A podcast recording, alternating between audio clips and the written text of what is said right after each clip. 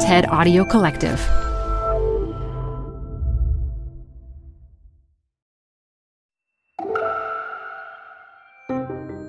I'm Elise Hu. You're listening to TED Talks Daily.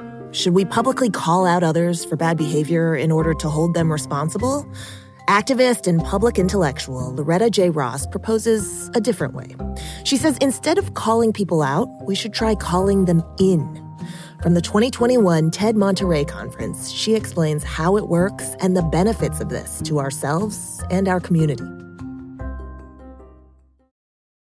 Support for TED Talks Daily comes from Capital One Bank. With no fees or minimums, banking with Capital One is the easiest decision in the history of decisions.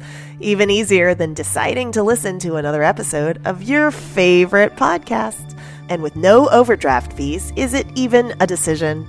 That's banking reimagined. What's in your wallet? Terms apply. See CapitalOne.com slash bank. Capital One N.A. member FDIC. TED Talks Daily is brought to you by Progressive. Progressive helps you compare direct auto rates from a variety of companies so you can find a great one, even if it's not with them. Quote today at progressive.com to find a rate that works with your budget. Progressive Casualty Insurance Company and affiliates. Comparison rates not available in all states or situations. Support for TED Talks Daily comes from Global Fabric, brought to you by BT. Available in over 200 countries and direct, high bandwidth connectivity to over 700 data centers worldwide, Global Fabric provides a zero trust journey, DDoS detection, and mitigation embedded as standard so you can secure your complex multi cloud ecosystem without impacting performance. Baseline monitor and manage your carbon footprint across your entire ecosystem with our dedicated Carbon Network dashboard. Plus, the Global Fabric network is powered by 100% renewable energy. Master the multi cloud with Global Fabric. Future proof and secure your connectivity on a network that evolves with you. To learn how BT's Global Fabric transform your organization's connectivity, head to bt.com slash global fabric. First of all, thank y'all for listening to me. I come to y'all because most black women don't go to Ku Klux Klan rallies on purpose. I did because it was my job. I monitored hate groups. But I really wanted to find out how people could hate strangers so much. Mostly I wanted to work for peace and justice. But fortunately for me, my mentor at the time was the legendary civil rights leader, Reverend C.T. Vivian, who'd been an aide to Dr. Martin Luther King. And C.T. used to say, when you ask people to give up hate, then you need to be there for them when they do.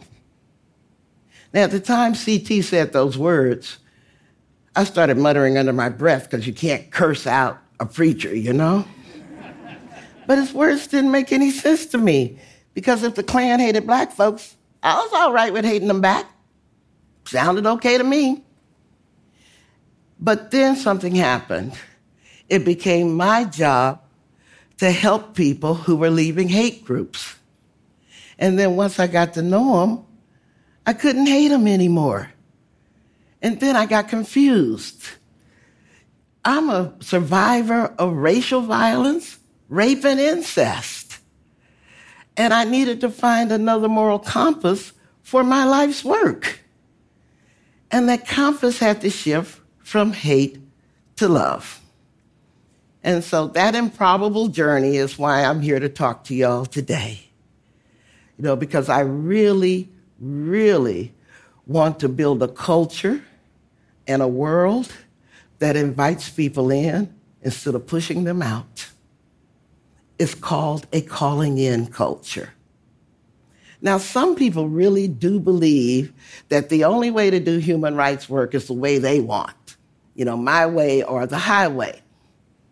But the problem is when many different people think many different thoughts and they move in the same direction, that's a movement. But when many different people think one thought and they move in the same direction, that's a cult. And when you treat potential allies like enemies, you're behaving like a cult not the human rights movement. My friend Dazon Dixon Diallo, who's a very smart woman, says that she believes that calling in will be to this digital age human rights movement in the 21st century what nonviolence was to the civil rights movement in the 20th century.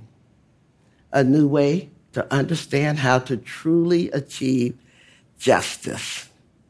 It's not a matter of what we do, but how we do it. Now, all of us know what calling out is. Our cancel culture, as it's called. You think somebody has done something wrong, you think they should be held accountable for it, and you think they should be punished for it. So, one of those calling out examples is I can't believe you just said that. You're racist, sexist, toxic, manipulative. With this approach, you've guaranteed one thing. With this blaming and shaming, you just invited them to a fight, not a conversation, because you're publicly humiliating them. Now, some people actually think call outs should be used to hold powerful people accountable, and there's a lot to that. I mean, that's what the human rights movement has always done. But most people are calling others out out of fear, or they're feeling that they need to belong to something. And some people think that they'll feel better about themselves if they put somebody else down. And then there's too many people, in my opinion, who think that they can become famous by defaming somebody else. Most of us want all of this violence to stop, but we don't know where to begin. And most of us stay silent because we're afraid that we'll become the next target. So even if something feels unfair, we're silent. And if you're unlucky enough to have something that you've regretted captured on cell phone or in a tweet, you're walking around with an unexploded gotcha bomb just waiting to blow up your life or your career or your reputation. I guess I need to ask how many of us have done something in our past that could come back to haunt us? One of my students once said, A call out is not an invitation for growth, it's the expectation that you've already grown. This is the culture we're trapped in now. On the other hand, there is calling in. Calling in is a phrase invented by Loan Tran. And basically, a call in is a call out done with love. So when you think somebody has done something wrong and you want to hold them accountable, you don't react with anger or hate. You just remain calm and look at them and say, and you can do this online and in person too. But you just look at them calmly and you tell them, that's an interesting viewpoint. Tell me more. With that, you've invited them into a conversation instead of a fight. And you don't have to agree with somebody to offer them loving attention. All you're admitting at that moment is that there's a possibility that they're as complicated as you are. And everybody deserves to be heard and to be respected. And if you use this call in practices like I'm teaching, what you'll do is several things. First of all, you'll lead with love instead of anger and allow somebody else to grow. Secondly, it'll affirm your own inner empathy and your compassion. And you'll feel so good about yourself when you learn that you can grow too in embracing and inviting more people into the world. And then the third thing is that you can call in your friends, your families, your neighbors, your coworkers, all the people you might have given up on in the past because of how they've hurt you. Now, if you're going to embrace this calling in practice, you need some preparation. It begins with self assessment. First of all, you need to know your motives. Why are you choosing to call somebody in or out?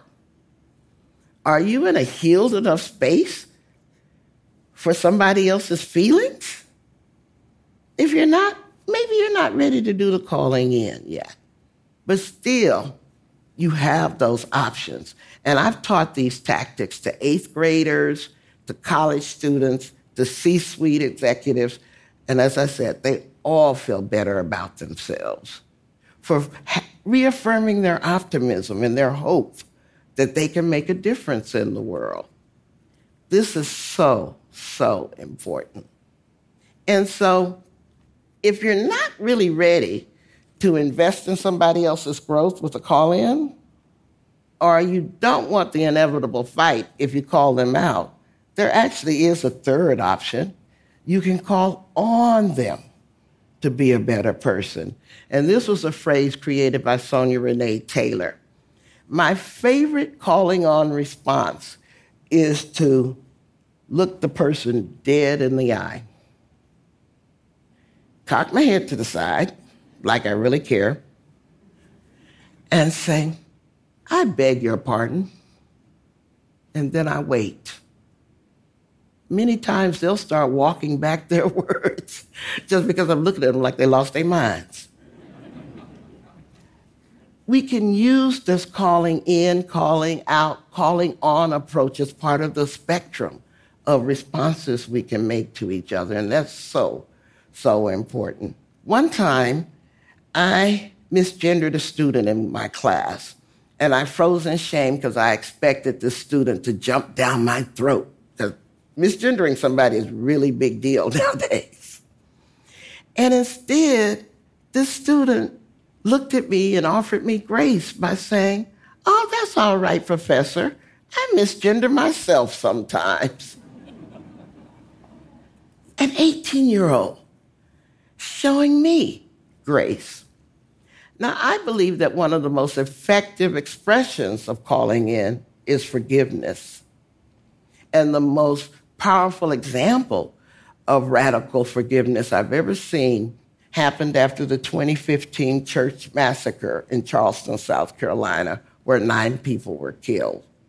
And one of the victims' sons, Chris Singleton, offered his mother's killer, I mean, his mother's killer, forgiveness and I can't get his words exactly right, but Chris basically said, forgiveness is more powerful than people realize because it lifts all of this stuff off of you. It's freedom freedom from revenge, freedom from anger, freedom from hatred.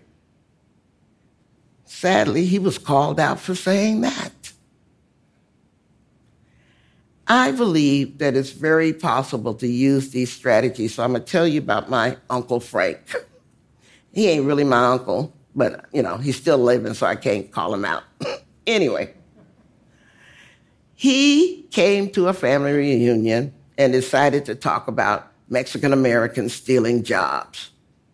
And everybody been chatting and eating quite happily till his racism silenced the room.